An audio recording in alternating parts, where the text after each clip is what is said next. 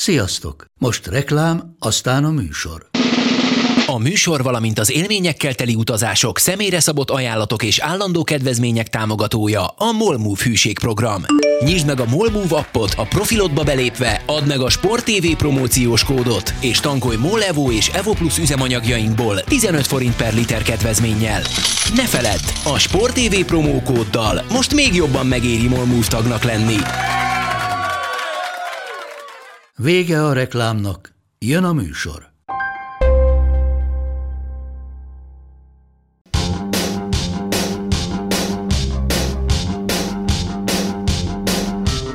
Sziasztok, ez itt a Karanténka 151. epizódja, pontosan 93 évvel azután, hogy Ernie Nevels, a Chicago Cardinals játékosa egymaga kivégezte ellenfelét, ugyanis csapatának minden 40 pontját ő szerezte, ez a mai napig fennálló NFL rekord. Ha majd egyszer valaki megkérdezi, hogy a picsába lehet 40 pontot szerezni, úgyhogy ez a fickó, ez támadásban, védekezésben, speciális csapatban is pályán volt, touchdown futott, elkapott, anyám kínja, plusz még rugott is, azért volt a speciális csapatban. Na, úgyhogy majd keresünk olyanokat, akik egymaguk kivégeztek egy-egy csapatot, válogatottat, lehet, hogy Attila majd ilyen japán neveket fog mondani, lehet, hogy nem, de először is megkérdezném a Mátét, hogy hol volt múlt hét pénteken, mert még mindig ilyen benzingőzös szaga van. Ott voltam, ahol Ádi. De ebben sokat segítették, köszi.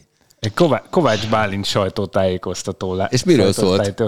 Sajtótájékoztatóján, aki gyári szerződést kapott a BMW-től, és a 2023-as szezonban az IDM-ben fog versenyezni. Na, ezt a kettő perccel előtt még nem tudtam. De tudtam. Hogy ne tudtam, hogy csak vicceltem. És Talmácsi Gábor óta ő az első motorversenyző, aki gyári szerződést kapott. Na, azt mondd meg nekem, hogy milyen volt ennek a sajtótájékoztatónak a hostja. Á, csodálatos. Csodálatos? Szép is volt, nem? Csak szép is volt, fantasztikus volt a hangja, és rendkívül szórakoztató volt ezért a sajtótájékoztató. Na, halljuk ezt a hangot, Ádám. Milyen volt ez a sajtótájékoztató? Az, hogy mennyi számlát, mekkora összegről adtál a számlát, ezt kihagyhatod a történetből. Megnyugodtam.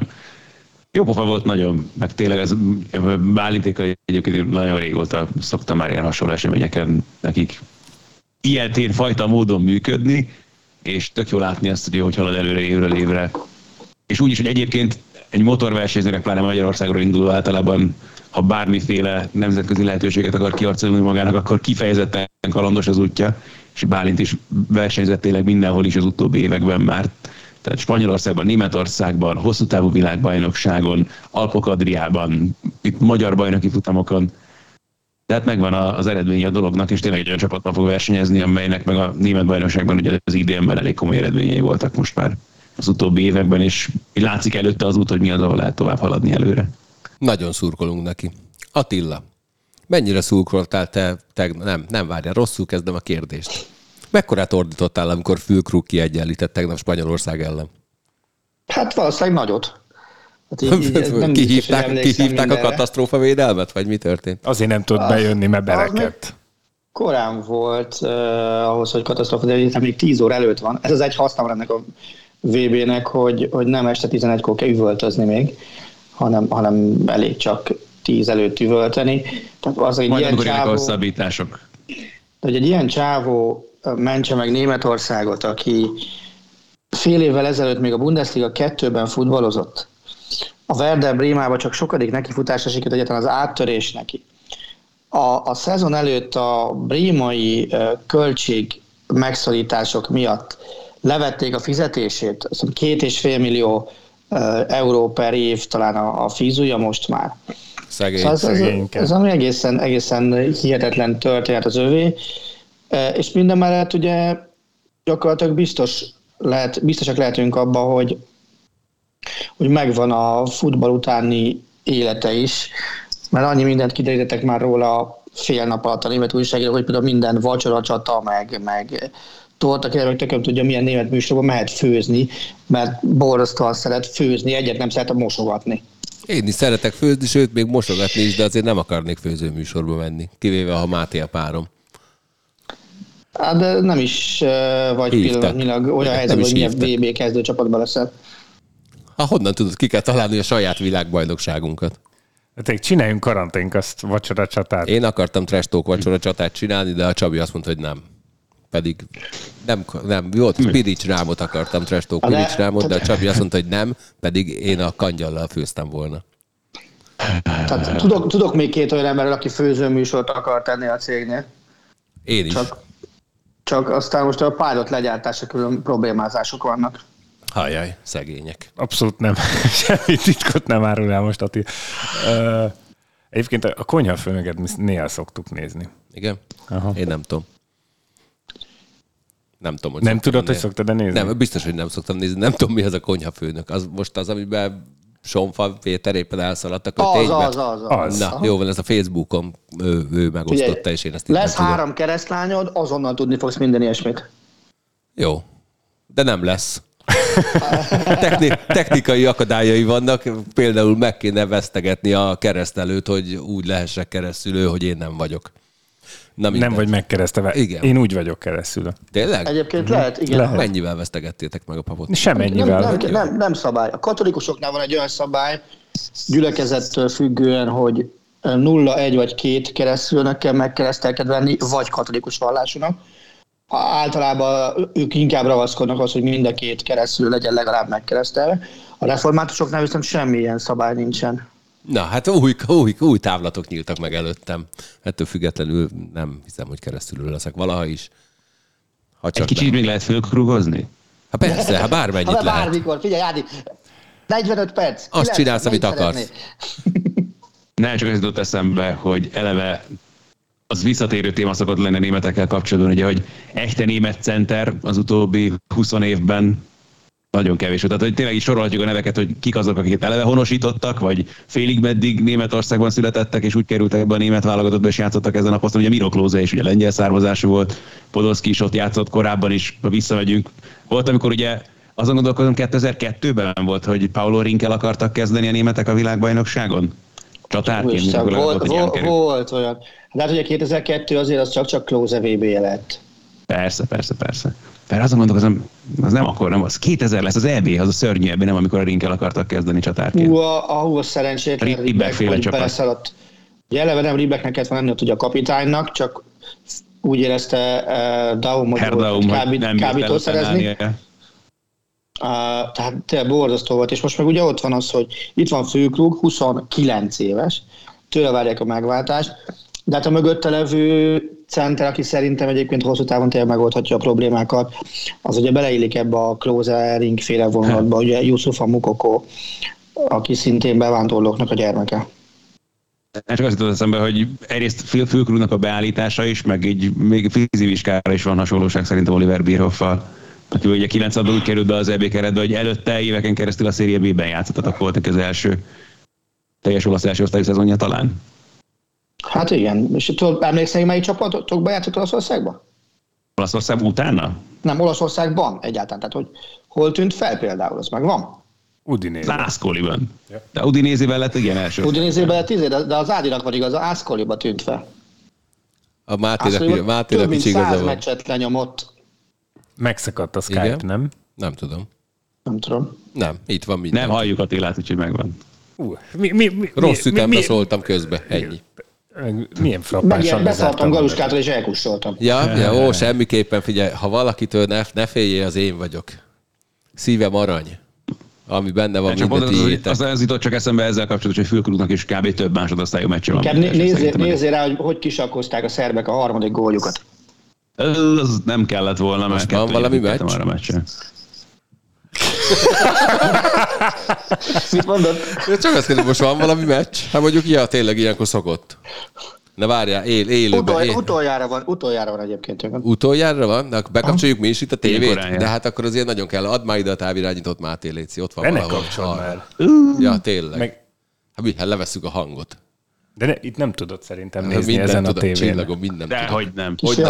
Minden tévénben van állítva az ember. Na, és akkor most én élőben közvetítem, ahogy a Máté elfelejti levenni a fülhallgatót, ami megfeszül. Hát, ha kiszakad, nem szakad ki neki. Nagyon ügyesen csinálta. Szerencsére víz nem volt nálam. Máté, mennyi meccset néztél eddig a VB-ből?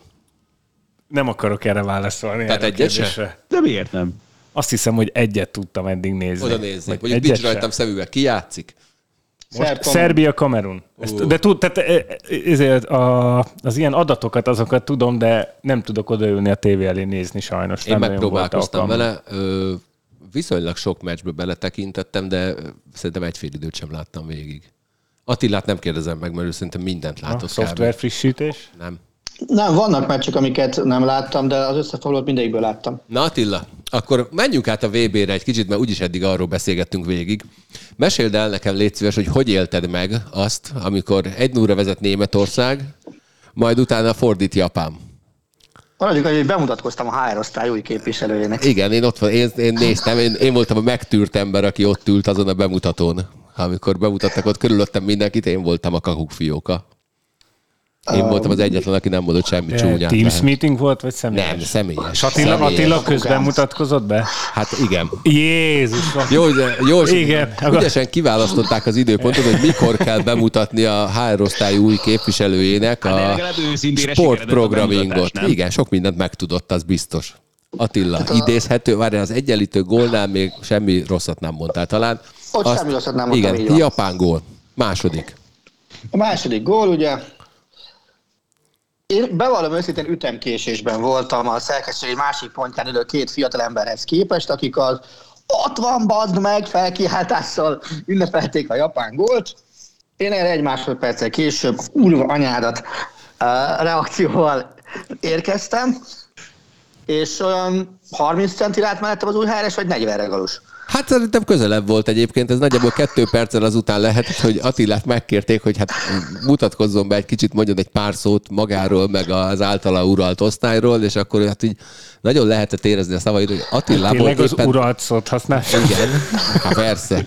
Attilából éppen nem dőlt a szó, ahogy úgy általában szokott, hanem úgy szépen lassan. Ezek most elmentek itt Szegedre közvetíteni, és közben nézte a tévét valójában, majd utána egyszer csak felkiáltott. Hát így. De így volt Galuska, hogy elmeséltem. Abszolút, nem... teljesen. Mi van, Máté? Egy gólos szerb győzelmet tippeltem. Na jó, akkor ha már mindenféleképpen a tippjáték, múlt héten ígértünk, hogy hát felolvasok szemelvényeket. Őszinte leszek, kicsit megbántam már, hogy csatlakoztam ehhez a tippversenyhez, mert körülbelül úgy érzem magam, mintha kóder lennék a második világháborúban, amikor megkapom a szöveget, és megpróbálom értelmesé tenni, úgy általában a harmadik mondat környékén szoktam feladni. Most a beköszönés utáni harmadik mondatot fogom felolvasni, ilyenekkel kell szembesülnöm nekem minden hajnalba. A japánok németverése és a ciostaricaiak totális égése a spanyolok ellen igencsak egyhangúvá tette a toppeket a papánok javára.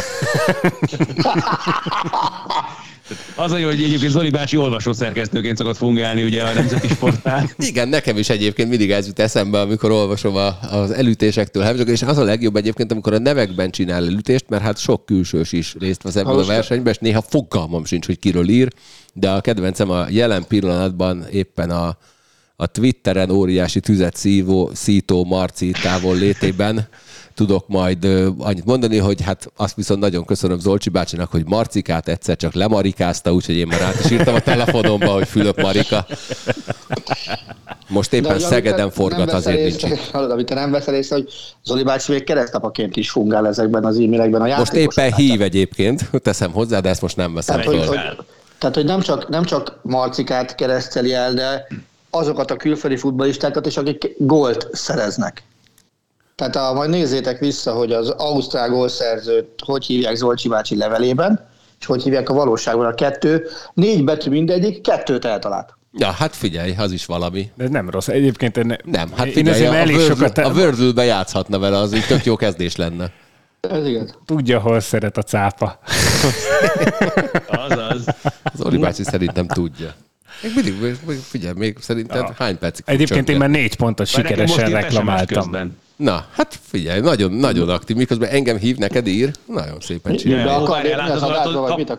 Figyelj, kaptam tőle hangüzenetet is egyébként, 2 másodpercen keresztül hallottam messziről az előző meccsek a közvetítését. Óriási. Még mindig csörög. Na, hát most akkor megcsináljuk azt, hogy ti kezdjetek el beszélgetni valamiről, én bekapcsolom a telefonom a pultba, és akkor visszahívjuk. Mindjárt megtudjuk, mit akar. Na, fülklugozzunk még, Ádi, vagy már elég volt? Na, figyelj, nem tudom, hogy te mennyire lettél szerelmes fülkrugba, de... Azt én szeretném kérdezni... Nem nagyon. Nem nagyon, jó. De De hogy nem. Egyébként most viccen kívül azért német szurkolóként, ha így jön egy ilyen hős, akkor nem szerettek bele azonnal? Egy meccs. Tehát azért még itt van kakaó ebbe a történetbe szerintem. Hát jó, de mondjuk az első meccs után azért ez egy fontos. Én pont ezen gondolkodtam, hogy meglepődnék azon, hogyha lenne egyáltalán olyan mérkőzés, mint ezen a világbajnokságon, a Fülkrug kezdene. Tehát neki ez a szerepkör lesz szerintem, amit várhatunk tőle, hogy így beserélgesse egy meccsek végén, amikor ég a ház. Én azt gondolom, hogy most ég a ház, mert számogattam egy kicsit, és sajnos a spanyolok gólkülönbsége nagyon-nagyon jó. Nagyon sok mindennel kecsegtet az, hogy ők kikapnak adott esetben Japántól. De nem fognak. De várj. Tehát kikapnak Japántól, akkor ugye a németeknek 8-al kéne megverni Kosztarikát, vagy 7-tel. Irgalmatlan sokkal, az biztos. Mert ebben az esetben ugye elvinné az első helyet Japán, és Spanyolország lenne a második, amely ezzel ráadásul elkerülni az egyenes késés szakaszba Brazíliát. Csak a döntőbe kerülhetnének össze. Tehát én ezen matekoztam, és most ezért kezdek félni egy kicsit. Tehát a spanyolokra igazából figyelni kéne másik meccs állását. Halló, Zolcsi bácsi, itt van? És aztán szépen rugni 2-t a saját kapujukban, mondjuk az utolsó percben. Yes. Izgi. Jól hangzik. Tehát ez jó, persze összeesküvés elmélet, meg bízunk abba, ha sportszerűség van, de azért... Hát nem is a sportszerűség az, hogy ezzel játszani, az egy érdekes kérdés, ezt meg tudják. Igen. Egyébként én azt gondolom, hogy az a fajta nyomás, amit most ráraktak Flickre, szerintem kezdeni fog Füllkrug, és nem lennék meglepve, ha Thomas Müller helyén kezdene. Tehát vagy Müller, vagy Gündogan lenne az áldozat. Egyébként akkor már nagyobb rációt látték abban, hogy Moukoko kezdjen, ha mindenképpen valódi centerrel akarnak kezdeni. De látszik, hogy ebben a csapatban center kell, nem pedig ilyen árnyékék. Árnyékszék. Az. Szép, de most megpróbálkozom még egyszer bekapcsolni Zolcsi bácsit a karanténkazba. Mondjuk lehet, hogy jól lenne szólni neki előtte. Dehogy is. Jó. Óta néz, csörög. Ebből mi lesz? Hello Zolcsi bácsi, beszéljen hangosabban, adásban van. Tényleg Zoli bácsi? Ja, bocs, majd utána. Ja, hát nem akarja elmondani most. És lerakta, hát ennyi. Ezért szenvedek ennyit. A nagy felkészülés. Ezért szenvedek ennyit. Na mindegy. Nem baj, ez majd még jó lesz, mert ma még lehet, hogy használjuk valamire ezt a telefonos dolgot. Azt szeretném mindenkitől kérdezni, hogy nagyjából így a csoportkör fele lement. Szerintetek jó ez a VB, vagy nem? Mátéra nézek, szerintem neki nagyon tetszik. Én fenntartom azt, amit az elején mondtam egyébként, olyan rettenetesen nem vagyok erre rápörögve most. Erre a november-decemberi világbajnokságra. Így, hogy zajlik a tippjáték miatt... Érdeklődöm az eredmények miatt, meg figyelem, de... Mennyi idő alatt tippelsz le egy kört? 3 perc. Ja? Mit húzol annyi ideig? Akkor... Aztán a második kört egy ilyen 42 másodperc alatt tippeltem le, az Olcsi bácsival voltam éppen telefonban, és mindenképpen ki akarta próbálni, hogy működik-e az a link, amit kreált. Ezért gyorsan letippeltem. Szerintem a harmadik az tovább fog tartani. De most nem pontot. Hát most egyébként én 4 pontot sikeresen már megreklamáltam, Zolcsi bácsinál. Én egyet visszaadtam. De hát nekem sajnos visszaadni még nem volt mit, de hogy szerintem az utolsó körnél az tovább fog tartani, mert nekem itt már van egy bevált matematikai képletem, amit ott már szerintem alkalmazni fogok. Azt az első 2 körben még nem alkalmaztam, de ott már lehet, hogy fogok matekozni. Szerintem eltúlzod ezt. Igen, rettenetesen. Igen.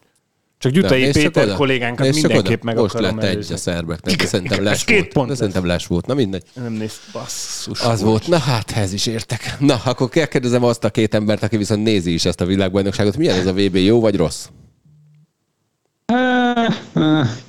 Rossznak nem mondanám, de jó meg nem ilyen. Tehát, hogy...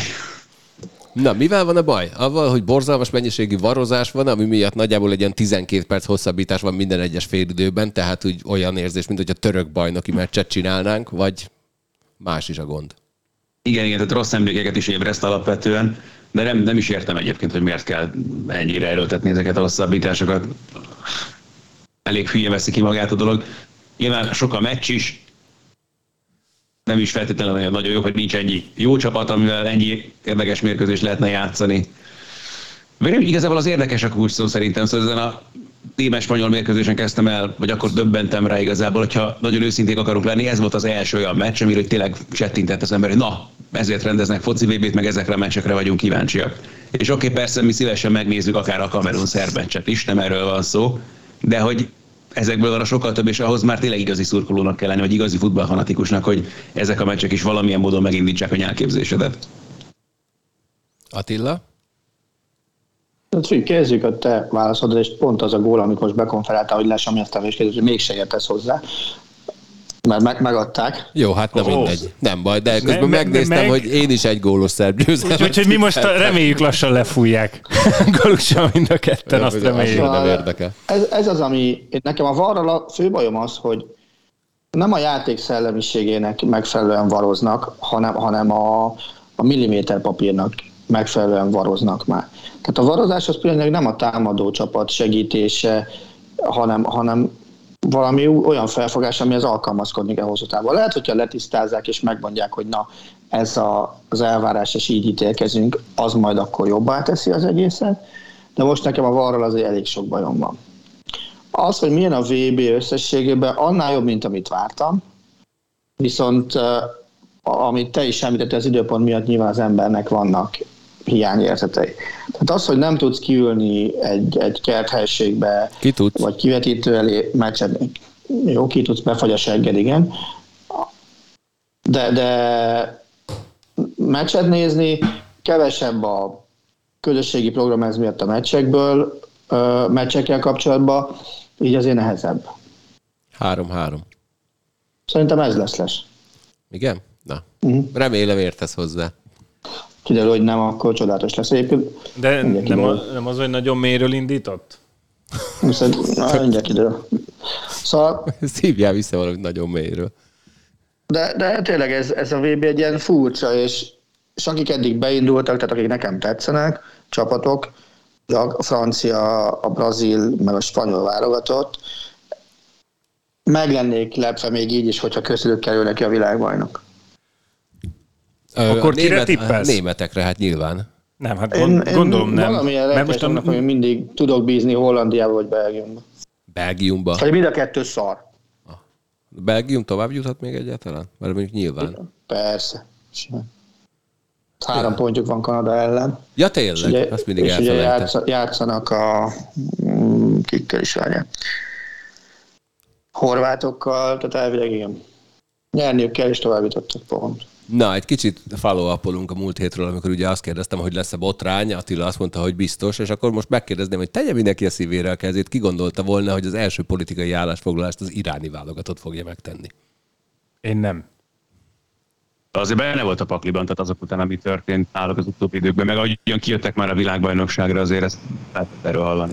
Igen, nekem van iráni ismerősöm, aki miatt így a közösségi médiában így rendszeresen tulajdonképpen naprakész vagyok a történésekkel, hogy mi történik, meg azt is, hogy azt hogy élik meg azok, akik Iránban élnek, illetve azt is, hogy élik meg azok, akik nem Iránban élnek, tehát kisebb veszéllyel felszólalhatnak. De mekkora esélyt látok arra, hogy a nem himnusz éneklésére, ami az iráni tévében konkrétan azt jelentette, hogy lekeverték a himnuszt adásba. Visszatérhettek ezek a játékosok Iránba? Hát ez egy nagyon érdekes kérdés, és pont ez az, hogy kevésség gondolom ezt valószínűleg jelen pillanatban.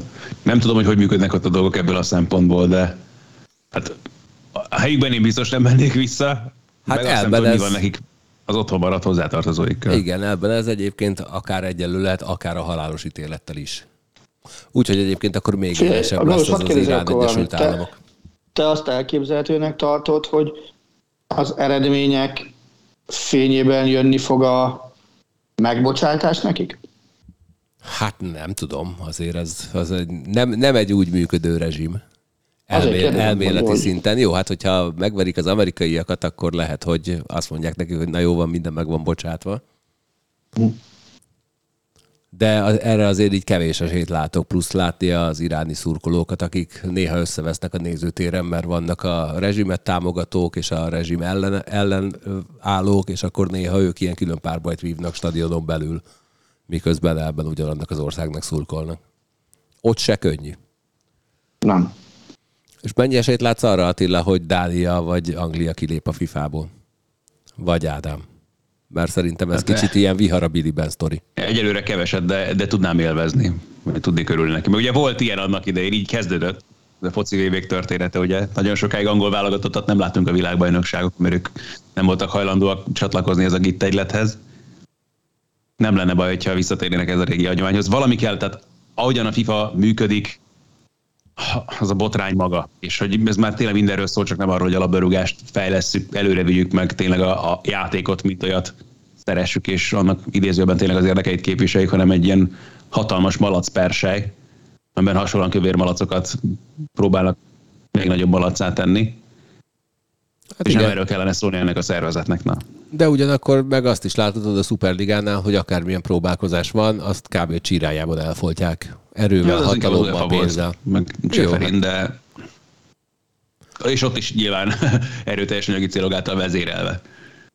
Nagyon érdekes, hogy ezt a két szövetséget említed, amikor a legerőteljesebben egyre a németek úgy hozták szembe a FIFA-t ezen a világbajnokságon. Bárhogy is nézett. Tehát nekik mind a két meccs előtt volt olyan akciójuk, ami legalábbis vitára ad okot, és a másodikért biztos, hogy fizetniük is fog kellene. Ugye az első meccs szájbefogós fotójára arra emlékszik mindenki, hogy a szivárványos karszala meg a FIFA-nak a erőszakpolitikája miatt történt. A második meccs előtt meg ugye az volt, hogy Németország a Dohától 100 kilométerre foglalt magának szállást végig. De a meccs előtti sajtótájékoztatót azt ugye Dohában tartották mikor is szombaton, és ugye az a szabály, hogy az ilyen sajtótájékoztatón a szövetségi kapitánynak egy játékosnak kell megjelennie. És a németek jó előre bejelentették, hogy mi nem hozunk magunk a játékost, egy nappal vagyunk egy sorsdöntő mérkőzés előtt, jöjjön hozzánk, aki kíváncsi ránk, tartsuk ott a mi sajtótájékoztatónkat, még 15 perc nyilvános is lesz az edzésből, és akkor így minden el van sikálva. Szóval a FIFA, hogy a fenéket, és ennek megfelelően Flick egyedül jelent meg a sajtótájékoztatón. Tehát már a német újságok is arról írogatnak, hogy a német szövetség ezekkel a lépésekkel mennyire izolálja magát a világ futballban, mert eddig senki nem merészkedik. Tehát amikor a kickerben megjelenik egy ilyen szerkesztőségi kommentár, hogy a német szövetség az izoláció felé halad, tehát az elszigetelődés felé halad, ott azért már lehet, hogy van akkor mögötte tartalom is. Hát az lehet, de egyébként lehet, hogy csak Marshall Lynch híres Super Bowl előtti sajtótájékoztatóját kellett volna megmutatni egy játékosnak, akit a beültetnek, és megmondta volna, hogy csak azért ülök itt, hogy ne büntessenek meg. Még azt mondták, hogy nem autóztatnak senkit 3 órán keresztül lófasz seggükbe. Igen, ez kétélű dolog, nyilván, mert meg tudom érteni abszolút az ő dolgaikat is, csak közben meg amikor egy világbajnokság, főleg amikor arról beszélünk, ugye, hogy minden idők legkopmaktabb VB-je ez a Katar, és ez nyilván sokat segíthetne, vagy segíthet, valamennyire segít is az újságírók dolgát. Más kérdés, hogy milyen élmény közlekedni jelenleg most mondjuk tömegközlekedéssel ott Katar környékén. Szóval akkor az nyilván nagy kitolás azokkal az újságírókkal, akik mondjuk nem is tudják megoldani ezt, hogy egyáltalán kimozduljanak a városból, és akkor... Ez így van. És nekem is ezzel van a bajom, hogy itt tulajdonképpen ők nem csak a FIFA-t sértik meg, hanem azt a 10 000 fölötti médiamunkásnak a rájuk kíváncsi részét. Na de viszont, amit cserébe tudok erre mondani, hogy azért volt itt ugye egy világjárvány, ami alatt azért elég erőteljesen elterjedtek mindenféle online megoldások a hasonló problémáknak az áthidalására, tehát azért 2022-ben azt sem lehetetlen megoldani, hogy akkor tényleg egy valamilyen, mint ahogy mi most felveszünk ezt a podcastet, internetes megoldással tudják kérdezni a játékosokat. Az szabályal ellentétes lenne teljesen amúgy? Tehát, hogyha tudom, azt mondanák, hogy egy tévén... Segíteni, vagy meg akarunk valamit oldani, akkor az is egy áthidaló megoldás. Kíváncsi vagyok, hogy egyébként valakinek ez eszébe jutott-e, és bedobta el, hogy figyelj, mi lenne, ha? És ki volt, aki erre nemet mondott? A FIFA mondott nemet a németek ötletére. Hát ebben figyelj most, de szerintem minden ilyen eseménynek megvan a forgatókönyv, hogy hogy kell kinéznie. Mm-hmm. Nem mondhatod azt, hogy most az egyszer nem. Mert akkor utána kötfészem, hogy bárki akarna. Nem, én most ilyen sajtós szempontból próbálom ezt az egészet figyelni, hogy ez most milyen üzenet pontosan, és még nem jöttem rá teljes mértékben, hogy ezzel a kommunikációs szempontból ez mennyire rossz. Tehát, de igazából most így jobban átgondolva szerintem ez kizárólag Németország saját PR-ját teszi rosszabbá ezzel, hogyha... Annyira szerintem azért ez nem biztos, hogy átüti mondjuk a mainstreamnek a pajzsát. Én pont azon gondolkodtam, hogyha neki akarták volna húzni a méregfogát, akkor érted, elmegy Flick, meg elviszi magával Kevin Trappot, a harmadik számú kapust, és akkor minden meg van oldva. Egyébként igen, nekem is eszembe jutott, hogy vigyél el egy olyan játékost, akinél majdnem biztos vagy abban egyébként, hogy nem fog játszani, és ezért így nem olyan nagy probléma a sorsdöntő meccs előtt, viszont akkor mégiscsak beleállsz a szabályokba. Hát nyilván ez egy kicsit ott volt az, hogy azért egy kicsit azért oda akarok köpni az asztalra, hogy tudják, hogy azért kicsit kapják be, hogy Zoli bácsit idézzem. Ez így történt, így van. Na, és ki az, aki nagyon kellemes meglepetést hozott nektek? Játékos, csapat, bármi? A világbajnokságon. Máté, hát én rád hiába nézek. Ki lepődtél meg? Kellemesen. A United Ronaldo-ságán. Igen? Hát, hogy lezárult hivatalosan. Ja, szerintem mi az utolsó podcastünkkor még az nem zárult le. Nem, és egyébként tök vicces, mert az EA Sports új játékában már, amikor megjelenik, akkor már munkanélküli felirattam. Free agent? Igen, nem. Hát, nem kapcsolódik egyetlen csapathoz sem. A világbajnokság történetében ő a második olyan játékos, aki free agentként szerez gólt. Ki volt az első?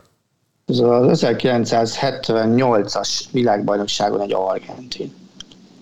Na jó, de hát az nyáron volt, ott nem olyan nehéz összehozni azt, hogy az előző szerződésed már lejárt, a következőt pedig még nem kötötted le. Itt most ugye szezon közben van egyszer csak. Igen, tehát de mondom, egy argentin csávó volt az egyetlen ilyen, aki ugye akkor azért, hogy ne felejtsd, de sokan még azért mások voltak ezek a klub hova tartozások, mint manapság. Tehát, hát meg Dél-Amerikában aztán még lehet, hogy még most is úgy van. Igen. De mindegy. Tehát egy argentin volt az egyetlen, aki Ronaldo előtt free agentként volt szerzett. Na, én ekvádoros vagyok jelen pillanatban, és nagyon remélem, hogy lesz majd még egy játékosuk. Már egyelőre egy van, de ő eléggé elintézi, amit el kell intézni. Szegély meg is sérült, most megint ott a meccs végén. Úgyhogy... Na, hát akkor már nem is nézek több Ekvádor meccset, már csak egy lesz úgyis. Bár. Na és mi az, ami nagy csalódást jelent nektek egyelőre? Az, hogy Németország nyeretlen két meccs után az okvetlenül. De miért az egyik, ez egy tök szoros meccs volt? Sőt, hát mind a kettő tök szoros meccs volt. De ettől függetlenül én ennél sokkal jobb játékot vártam Németországtól, lehet, hogy naívan. A másik meg, hogy Kanadának másfél-fél idő bátor játék, az kerek 0 pontot eredményezett. Másfél meccs, inkább így mondom. Igen, szegény kanadaiakat sajnáltam nagyon. A játék, mint olyan, az náluk nem lepett meg, az sajnáltam őket, hogy ebből végül csak ennyit tudtak kihozni. Azon gondolkozom, hogy igazán kellemes meglepetés. Hát figyelj, tehát nyilván eredményeket tudunk mondani, tehát az nyilván óriási meglepetés volt, ugye, ahogyan a szaudiak nyertek, Argentína ellen a japán győzelmet is sorolhatjuk abszolút ebbe a kategóriába, mondjuk azért jelentősen váratlanabb volt a szaudiaké. Aztán, hogy mire mennek vele, az megint egy másik dolog, mert ezzel együtt se gondolnám, hogy tovább fognak jutni ők ebből a csoportból. Bár mondjuk ott is egyébként, hogyha tudnák hozni az utolsó meccsöket, akkor ugye semmi nem tudja megakadályozni őket, hogy tovább menjenek. Ez így van. Viszont Ádi, még egy kérdést engedj már meg, légy szépen, ez nagyon érdekel. Téged mennyire befolyásol, háborít fel az, hogy a világbajnokságon a gólkülönbség dönt a továbbjutáson, nem pedig az egymás elleni eredmény?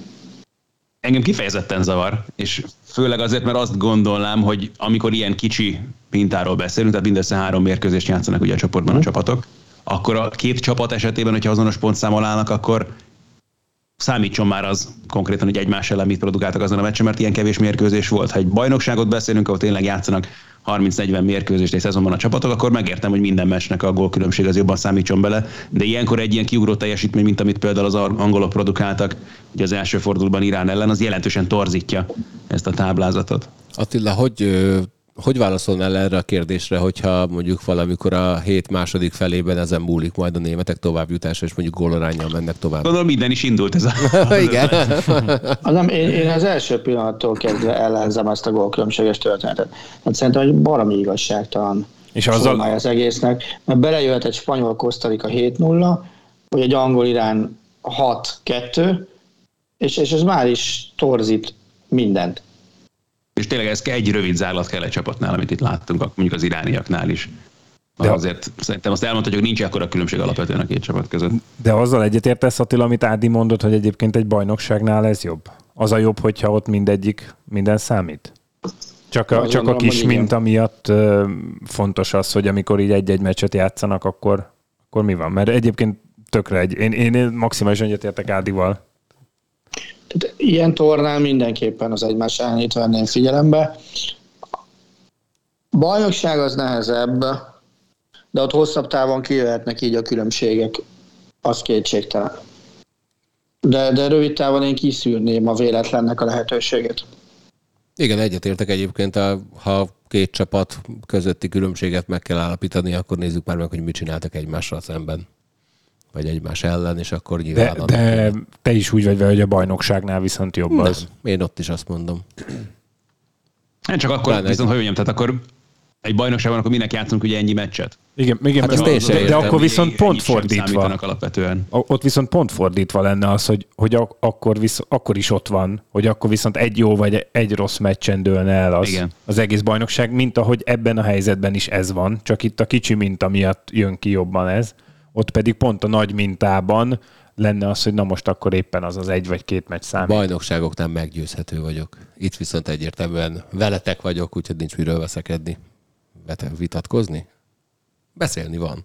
Aztán ezt erre a játékosra... Azt hitted, hogy LeBron James. Nem, Amerikában elkezdték posztolgatni, hogy LeBron James közben ott van a foci VB-n is. Most nem fog eszembe jutni a neve neki, de hogy ő volt az a játékos. Most írták ki. A 20-as kameruni játékosról beszélgetünk. Jelen pillanatban Attila biztos tudja kívülről az egész keretet úgy, ahogy van. Nyilván. Na, és hát akkor már megvannak az összeesküvés elméletek is, ugye hamarosan bővített létszámmal érkezik majd a labdarúgó világbajnokság, ami még több, még jobb mérkőzést hoz, és aztán már hallani olyat is, hogy jelen pillanatban a FIFA elnökét viszonylag gyakran látják a szaudi sejkkel együtt ülni a páholyba, tehát Szaúd-Arábia felkészülhet egy VB rendezésre, szerintetek? Simán. Figyelj, ha Katar meg tudja rendezni, akkor ugye az ideg ez nem is kérdés. Igen, mondjuk, hogy hívják ezt az elnököt? Infantino vagy? Az. Na hát én azt gondolom, hogy ő most kifejezetten troll üzemmódba kezdett azok után, hogy mindenki ugye teljesen ki van borulva, hogy Katar meg Katar így, meg Katar úgy. Rögtön nyomott egy olyat, hogy ő simán lehet tud képzelni egy világbajnokságot Észak-Koreában is. Majd utána jött ez a szaudi történet.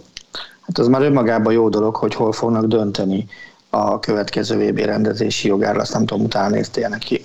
Nem? Akkor biztos Szaúd-Arábiában. Majdnem, a Ruandában. Oh! Hát figyelj, tehát valahogy vissza kell hozni a népírtás utáni imidzset. És ugye a másik, ami nagyon furcsa, hogy itt megint előjöhetne egy olyan énje az embernek, hogy ez a világbajnokság, ez pont a 100 évvel, a 100. évfordulja lesz az első VB-nek. Vinnéd Uruguayba? Aha, igen. Hát de figyelj, azt tudod, hogy úgy szokott lenni, hogy a 108. évben jó, szokták ünnepelni a 100-at. Meg ott, nem tudom, Uruguay készen áll egy VB rendezésre, vajon? Várj meg tényleg egy 48 csapatos VB-re. Tehát amikor arról beszélünk, hogy a következőt majd ugye közösen rendezi Mexikó, az Egyesült Államok és Kanada. Elevesz a 48 csapatos VB-t felejtsük már picsába, és térjünk vissza nagyon gyorsan majd a 32-höz, mert ez botrányos. Hát vagy a 24-hez. Vagy a 24-hez, igen. Szóval... Én igen, odaadnám Uruguaynak, és aztán nézzük meg, hogy mire megy. De mennyivel jobb Szaúd-Arábia? Semmivel. Hát semennyire, sőt. Ugye ott hasonlóan nagy divatja van a sportswashingnak, mint amit látunk ugye most Katarral kapcsolatban is. Tehát, hogy ott igen. Azért, ha csak például ugye a kölvívásról beszélünk, ott rendezik a Dakarral itt, és hasonló dolgok. Tehát, hogy foci meccseket is vittek oda bőséggel az utóbbi években. Tehát, hogy nyilván abszolút. El tudom képzelni, hogy felmerüljön ennek a lehetősége. Igen, tehát nem szerencsés dolgok ezek, én azt gondolom. Jó, ti azt mondjátok, hogy a 32 is sok. Bár mondjuk egyébként tényleg olyan válogatottak vannak itt, meg olyan meccsek, hogy Jézus. De nem gondoljátok azt, hogy például pont egy ilyen Szaúd-Arábia Argentínával fognak érvelni, hogy hello. Hogy volt egy meccs? Nem. Szóval pont az ilyenekkel fogják tudni azt az érvet alátámasztani, hogy akár lehet. A jogosságát, hogy legyen itt ennyi csapat, tehát hogy nincs akkora különbség a csapatok között, azt mindenképpen mondhatjuk, de most tök őszintén, tehát hogy te hogy ültél le a Szaúd-Arábia-Argentina mérkőzésre? Leültél egyáltalán az elé a meccs elé? Az előbb mondtam, hogy sajnos nálam nem ez a döntő faktor. Tehát, hogy de egyébként is, tehát nem ezzel van a baj, tehát hogy mondom, hogy túl vagyunk majdnem a teljes második körön már a csoportkörben, és volt egy olyan mérkőzés, amire azt tudod mondani, hogy na ez tényleg egy olyan meccs, ami miatt a labdarúgó VB-t érdemes megrendezni, meg érdemes megnézni. És persze fontos a csoportkörben, fontosabbak a kisebb országok is, hát pláne mi Magyarországról aztán ezzel maximálisan tisztában vagyunk, de hogy közben meg érted, a napi 4 mérkőzést leülni, megnézni, ez nem sok embernek viszi át az inger küszöbét szerintem, és pláne ezekkel a párosításokkal. És mondom, egyébként meg volt egy csomó olyan meccs ezek közül is, amire én mondjuk azt mondom, hogy találok benne érdekességet, mert tudok minden meccsben érdekességet találni, nem erről van szó. De hogy ettől még az emberek nagy része számára nem válik érdekessé. A tippjáték nélkül is találsz benne érdekességet? Persze. Sőt, az a bajom a tippjátékkal, hogy kicsit elrontja a szurkolást, érted? Mert nem feltétlen csapatok szurkolok, hanem érted eredményeknek, és sokkal jobban idegesít, hogyha... Tehát például ezt a Kamerun-Szerbia mérkőzést, ezt 2-1-nél is szerettem volna lefújni. Többen vagyunk így. Egyébként, hogy ezt szerettük volna megtenni, de hát ugye a Máté nagyon izgul, mert azt hitt, hogy szerb helyzet jön, de nem. Figyelj, inkább kikapcsolom ezt a témát. Igen, jobb lesz, jobb lesz. Elég volt ebből, kisfiam. Úgyis ma előbb el kell mennem, úgyhogy... Milyen előbb? Hát nem is sehova. Aha, majd meglátjuk. Hát ilyenek ezek. De lehet, hogy vissza tudok még jönni, ha gyors lesz ez a megbeszélés. Na mindegy, ne ilyenekről beszélni. Jó, van valami olyan egyébként az adásmenetben, amiről tudsz is beszélni, mert ha már itt vagy, akkor igen. Na, hát akkor rajta. Shaq dokumentumfilmet láttad? Azt szerintem, az csak Baska látta Magyarországon. Az első rész már kint van szerintem. Nem, még nem láttam. Én nagyon kíváncsi vagyok rá, mert egyébként pont azt nézegettem, hogy az elmúlt héten nagyon felpörgött vele kapcsolatban az, hogy minden nap kijön valami videó arról, hogy milyen jó fej volt egy kisgyerekkel az utcán, valami stadionban, valami stb. Azon gondolkodtam, hogy ez most vajon ennek a kampánynak a része, vagy az a csávó, ez tényleg ilyen, és arra kellett rájönnöm, hogy inkább az utóbbi. Nem, ő klasszikusan erről volt világ életében híres. Most nekem éltek a nővéremék Los Angelesben 2 évet, vagy lehet, hogy kicsit többet, akkor, amikor Shaquille O'Neal a Lakers játékosa volt. És akkor emlékszem, hogy nővérem nem szereti a kosárlabdát, a párja sem, de hogy Shaquille O'Nealről tudták, hogy kicsoda, és mesélték, hogy múltkor volt valami tévés anyag arról, vagy nem tudom, hogy jött ez a történet össze, de a lényeg az volt, hogy megjelent a hírekben, hogy Shaquille O'Nealnek lerobbant a Ferrarija, vagy mit tudom én, milyen autója volt neki éppen akkor, és akkor fogta magát, ott hagyta az autót, gondolom hívott szerelőt, vagy hívta az emberét, aki hívott egy szerelőt, aztán fogta magát, és felszállt a tömegközlekedési eszközre, mindenkivel bratyizott, és mindenki teljesen oda volt érte. Meg egyébként is róla folyton ilyen hírek jelentek meg, hogy azt hiszem, hogy van valami ilyen, hogy ő az az ember, aki a valaha volt legtöbbet költötte egy bevásárlásra az amerikai Walmart üzletláncnál, mert hogy bement, és akkor azt, nem biztos, hogy ez a két történet ugyanaz, de hogy az biztos, hogy egyszer csinált olyat, hogy amikor kijött az egyik új PlayStation modell, vagy nem tudom milyen modell, akkor ő fogta magát, vett 200-at, és akkor szétosztogatta hát most az, hogy PlayStation-re rászoruló gyerek, ez nem biztos, hogy egy jó kifejezés, de hogy olyan családok között, vagy olyan gyerekek között, akik lehet, hogy maguktól nem tudtak volna ilyen... Igen, ez a rászoruló kérdés, ez tök érdekes, egyébként Nagano is pont PlayStation-nel kapcsolatban volt, hogy van otthon, még mindig ott van egy PlayStation 3-as, amivel nem tudtam mit csinálni, megkerestem egy gyerekkórházat, hogy kellene nekik, azt mondták, hogy nagyon kedves ötlet, de inkább így a kórházban a gyerekeket nem idegesítenék azzal, hogy már megint meghalt a nem tudom milyen karaktere, és hogy akkor inkább ne vesszenek össze, meg ne menjen fel a vérnyomásuk, úgyhogy köszönjük szépen, de ezt inkább vigyen máshova. Hát ez jó, de... Tehát, meg tudom érteni. Igen, ezt akartam mondani, hogy ez egy nagyon-nagyon logikus lépés volt ebből a szempontból, de hogy Shaqre visszatérve, hogy ő neki szerintem az egész élete ez volt, picit ez a szórakoztatni, de hogy én is érezzem jól magamat, és hogy legyek mindenkivel kedves, meg legyek mindenkihez jó fej. Nagyjából ezt az arcot látom róla, meg ezt hallottam, hogy sportemberként milyen volt, az talán a dokumentumfilmből ki fog derülni. Tök önreflexív figurának tűnik egyébként, aki nagyon szívesen röhög saját magán. Igen. Azt gondolom, hogy játékos korában nem biztos még, hogy ilyen volt, tehát akkor még volt benne egy kicsit ilyen, az, hogy akkor még nem tudott így magán nevetni meg, mit tudom én, kicsit úgy tűnt, hogy elárulta annó az Orlando Magic-et, akkor a Kobe-val is volt viszája egykor, talán a Penny Hardaway-jel is. A Kobe-val kinek nem volt viszája. Jó, de neki volt, tehát a leghíresebb az övé volt vele, az Alfahim címért küzdöttek egymással tulajdonképpen, de az biztos, hogy ez a, tehát Nem tud nem szórakoztató lenni egy dokumentumfilm egy ennyire szórakoztató emberről, aki ha bármihez hozzányúlt, akkor az ilyen jó dolog lett. Tehát filmekben szerepelt, rappelt. Én emlékszem, hogy a 90-es években Shaquille O'Neal rap számokat hallgattunk. Még, de jó, hogy nincs itt a Marci. De nem volt jó. Volt egy jó száma, amire emlékszem, hogy szerintem YouTube-on fönn is van a klip, mint a múltkor rákerestem volna az egyik számának, de hogy ő is rappelt is, színészkedett is, az All-Star gálákon táncolt, mindent úgy csinált, hogy az szórakoztató legyen, és látszott, hogy ezeket a dolgokat élvezi is. Mikor kell elépned? 1 óra körül. 1 órakor. Még van 5 percem. Jó, akkor még gyorsan megkérdezem tőled ezt, mert eszembe jutottál azonnal. 2 kanadai jégkorongozóval forgattunk múlt héten szerdán Ádámmal. Mindketten a Fehérvár AV19 játékosai, Olivier Roa és Tim Campbell.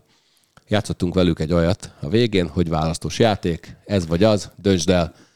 Láttam a trash-talkat, hogyha... Gretzky vagy Jordan, mennyi lett az áll? 0-2. Mind a 2 Jordan választottak. Én megértem őket. Jó, hát rendben. Megértem őket, de láttam a trash talkot, és azt is tudom, hogy miért választották ezt, mert ott... Ugye, Ádi, te mondtad ezt el a trash talkban, ezt a történetet. Igen. Tehát, hogy a dokumentumfilm Sold Me on Him. De és ez egy nagyon érdekes dolog egyébként, mert ugye nem véletlenül The Great van a beceneve Wayne Gretzkynek, és nem tudom, a legkevesebb, hogy ideje lenne akkor róla is valami ilyesmit forgatni most már, mert hogy... Nem tudom. Uncsi volt a fiú.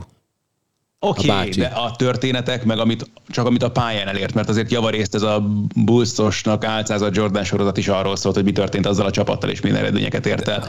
De elfogadhatatlan teljesítmény jutott a pályafutása során az NHL-ben. Az nem lehet, hogy ő nem az a karakter, aki ennyire meg akarja mutatni, hogy ő volt minden idők legjobbja, hanem csak így külső szemlélőként figyel. Mert hogy szerintem a Last Dance azért lett ilyen, ennyire szuperhős gyár, tehát, hogy ennyire felépítette a Jordan szobrot, még magasabbra, meg még nagyobbra építette, hogy Jordan nagyon-nagyon meg szerette volna mutatni azt, hogy ő minden idők legnagyobb játékosa. Ez is biztos benne van. Jó időben is jött ki szerintem a dokumentumfilm, hogy az egész világ otthon ült, és nem tudott mit csinálni, és mindenki egyébként is streamelt. Tehát, hogy a legjobb időpontban sikerült azt a filmet összehozni, meg kihozni, meg... Hál' Istennek azt meg láthatjuk, hogy a kosárlabdából a szempontból jól áll meg az NBA, hogy azért kezd megint divatja lenni szerintem. Én azt látom, hogy a fiatalok körében azért egyre népszerűbb megint a kosárlabda, meg egyáltalán tényleg ez a nem tudom kultúrkör, ami az nyilván a hip-hopot és minden hasonló dolgot is hozzávehetsz. A jégkoron meg az NHL ebből a szempontból meg sajnos viszont elég komoly csúszásban van hosszú ideje, és messze nem annyira trendi vagy fancy. Tehát, hogy ha most jelenne meg egy Gretzky sorozat, lehet, hogy nem szólna át, ha csak nem sikerülne rávennünk, nem tudom, tényleg Steven Spielberget, hogy segítsen már be ebben. Nem biztos, hogy segítene egyébként, mert ha azt nézed, hogy az ESPN 30 for 30 című sorozatát azt így ilyen nagyon-nagyon magas polcra rakott sportdokumentumfilm alapján, akkor az első évad első epizódja az Wayne Gretzkyről szólt. És megnéztem, nagyon tetszett, aztán megnéztem a többit, és rájöttem, hogy a Gretzky volt a leggyengébb az egészben, és nem a sztori miatt, hanem egyszerűen, ha Jordanre visszaemlékszel a Last Dance sorozatra, akkor legalább az első 5-ből 3 olyan reakció jut eszedbe, ami Michael Jordané, ami mémesedett, ami az ő sztoriai, az ő reakciói másoknak a nyilatkozataira, és Gretzkynél nem találsz ilyet. Tehát szerintem ő nem az a felépítető karakter, és nagyon nagy bajba lennék, ha azt mondanád, hogy mondjak neked egy jégkorongozót, aki olyan személyiséggel is rendelkezik, amelyik elvisz egy akár csak egy Alexander Ovechkin. Jó, hát de ahhoz itatni kell. Egyébként Gretzky...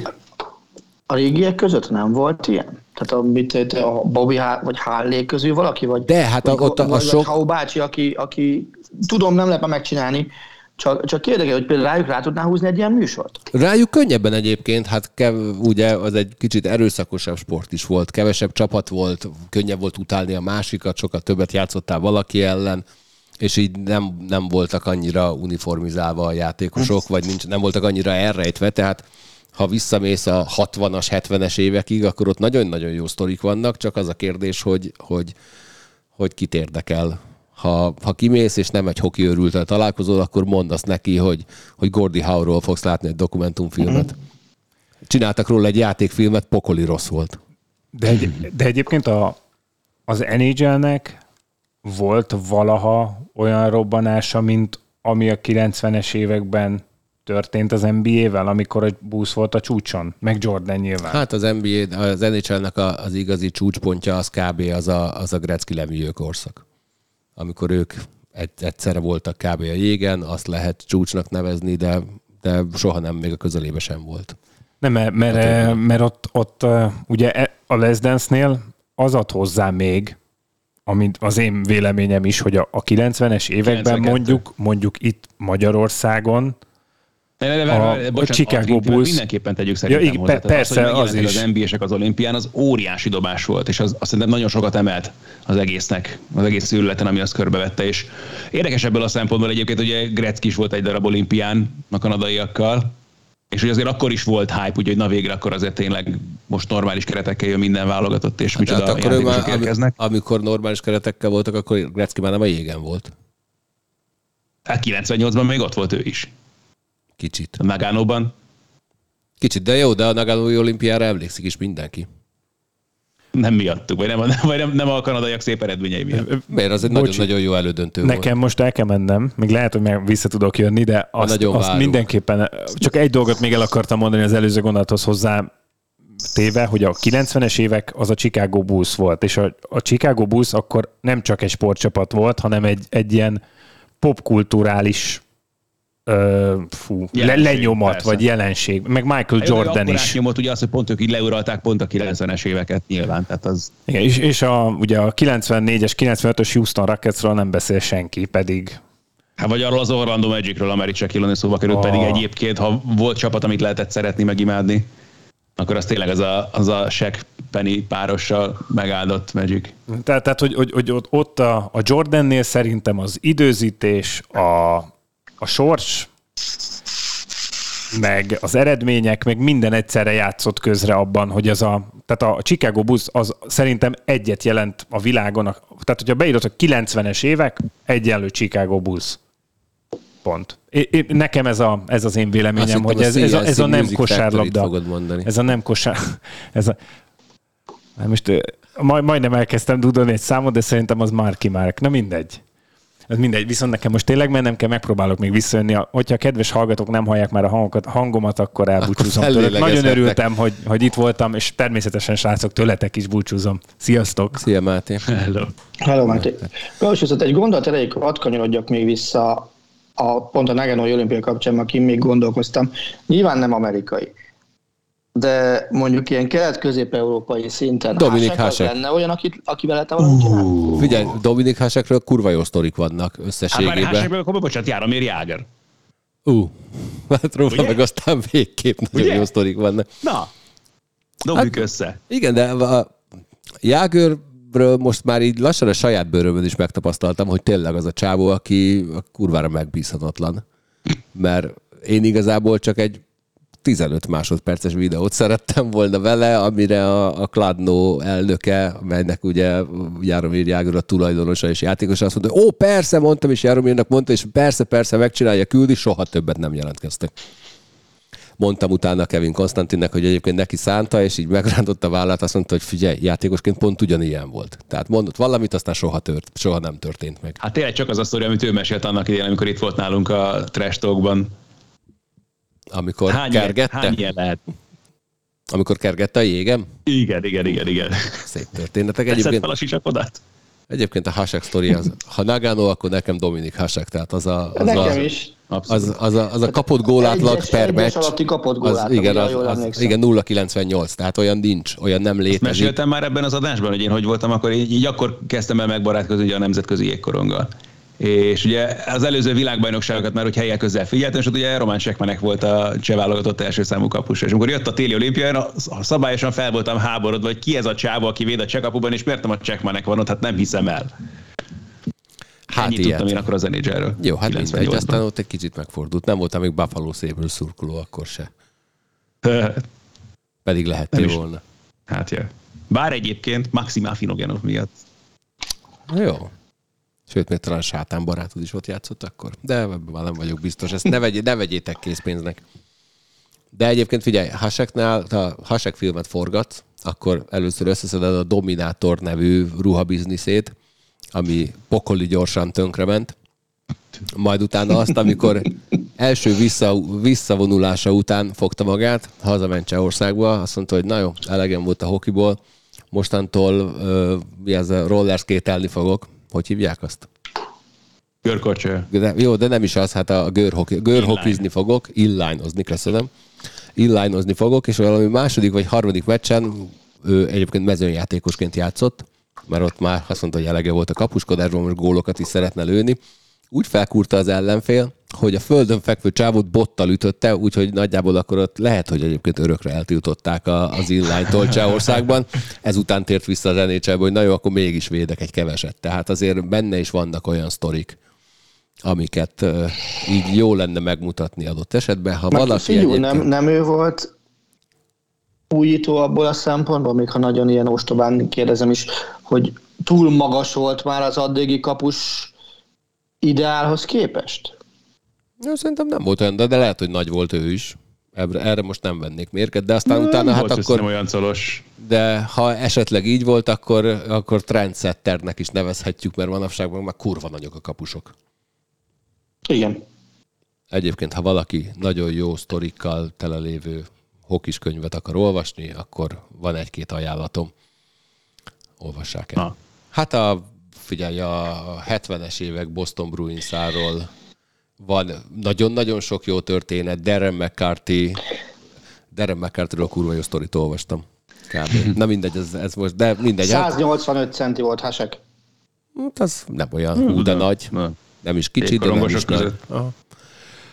Szóval Darren McCarthy sztori, hogy a Detroit idegenbeli túráin rendszeresen le volt adva egy hokiütő a hotelbe, hogy a játékosok, hogyha kimenő után ki akarnak menni még, akkor a szálloda személyzete meg volt kérve arra, hogy ugyan már írassák már alá velük, és akkor a csapat vezetése tudni fogja, hogy ki az, aki kiment.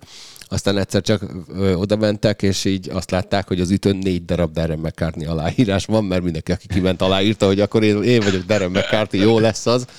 És hát róla amúgy is egyébként simán el lehetett képzelni, hogy 4-szer kiment az éjszaka, és minden 4-szer ittasan tért vissza. Na mindegy. Szóval nagyon jó sztorik vannak, de nem tudnám elképzelni azt, hogy valaki nagy költségvetésű dokumentumfilmet csináljon egy jégkorongozóról, ami akár csak a felét hozná a Last Dance-nek a sikerének. De ez eleve azért benne van az is, hogy a két sportág közötti jelenlegi popularitás kérdése mennyi. Nyilván, persze. Az NBA nagyon csúnyán ellépett az NHL mellől az elmúlt 15-20 évben. Hát az NHL esett vissza mindenkivel szemben sajnos, azért talán ezt is mondom. Lehet, hogy így is fogalmazhatunk, igen. De az kétségtelen, hogy manapság már a tévés nézettség iratok között nagyon nagy a differencia NBA, NHL fronton. Az NHL-nek nincsen országos sugárzású televíziós szerződése. Hát ez rögvest az első jelentős probléma. Kábel tévés. Úgyhogy itt indult. Tehát szépen lassan az NHL mellett mindenki ellépett. Amit hát így emberek, járjatok hoki meccsre, és akkor látni fogjátok a korongot a tévébe is, de szerintem ezt már nagyon sokszor mondtam. Na. Hát így. A volán témát azt egyébként lezárhatjuk avval, hogy 4-es sikerszéria után tegnap sikerült egy 1-0-es vereséget szenvedni a Bolzánó csapatától, ami egyébként, ha úgy nézed, nem annyira rossz, mert a Bolzánó jelen pillanatban nagyon magasan van a tabellán, ami furább az, hogy rengeteg emberelőnyt hagyott kihasználatlanul a volán, és ennél érdekesebb volt a meccs utáni interjú, amikor Kevin Konstantin azt mondta, hogy hát a jégnek nem volt túl jó a minősége, össze-vissza pattogott a korongnán, pont oda érkezett, ahova szerettünk volna. Hát, van ilyen. Ugyanakkor szerintem a Rögle elleni hazamai meccsen nem volt ebben nagy baj, hogy akkor sem volt túl jó a jég. Ajaj. Nem mindegy, ott egy kicsit, mintha ez segített volna. Attila, megígérem, hogy nem kérdezem meg, hogy mi van Petar Nenadicsa. De mi van Petar Nenadicsa? Mi az, amit tudni lehet? Lejár a szerződése Petar Nenadicsnak, a Veszprém pedig az irányító poszton megvan. Ez ugye hozzá Kaszádót, a Mahi-nak vélhetően új szerződése lesz, és nekik feltett szándékuk egy éve, hogy felépítik Lukács Pétert a csapatba, és azért a magyar bajnokikon ebből látszik ez az. A BL-ben csak nyilván nem, mert azért a BL egy más színpad még neki, de már szerintem annál is lehet örülni, hogy Lukács Péter a Veszprémben játszik a magyar bajnokikon. Igen, abszolút. Tehát akkor tulajdonképpen ne is keresünk indokokat, most ki mondott fel, kinek, ki nem akar hosszabbítani, ez legyen a Veszprém döntése volt, de ezt meg is mondta a Veszprém. Ja, jó. Okay. Én amikor utoljára. A Borsos mondott tegnap a harmadik félidőben egy nagyon érdekes és figyelemre méltó mondatot, vagy gondolatfüzért, amivel én tökéletesen egyet tudok érteni, hogy tudnék minden csapat életében eljön egy olyan pont, amikor irgalmatlan, fájdalmas döntést kell meghozni, de arra a döntésre szükség van az előrelépéshez. És most ez történik véletlenül. Az a jó egyébként, amikor úgy kell fájdalmas döntést meghoznod, hogy utána van egy opciód az előrelépésre, és nem pedig az, hogy utána vakarod a fejed, és nem tudod, hogy mi lesz. Nekem mindig a legfájdalmasabb döntésekről az jut eszembe, amikor a hosszas NHL lockout után 2005-ben bevezették a fizetési sapkát, és a Colorado-nál az volt a kérdés, hogy egyáltalán kit tartsanak meg, és akkor a Foot vagy Forsbergből az lett a vége, hogy mind a kettő elment. Akkor egy kicsit dühös voltam. Na mindegy. Aztán milyen szépen felépültek. De... Ahogy az Avalanche az előző években felépült, azt szerintem, hogy baromira illéstem élt a dolog. Már bocs, hogy most hízágért neked. Én nem értek annyira jégkoronghoz, mint te.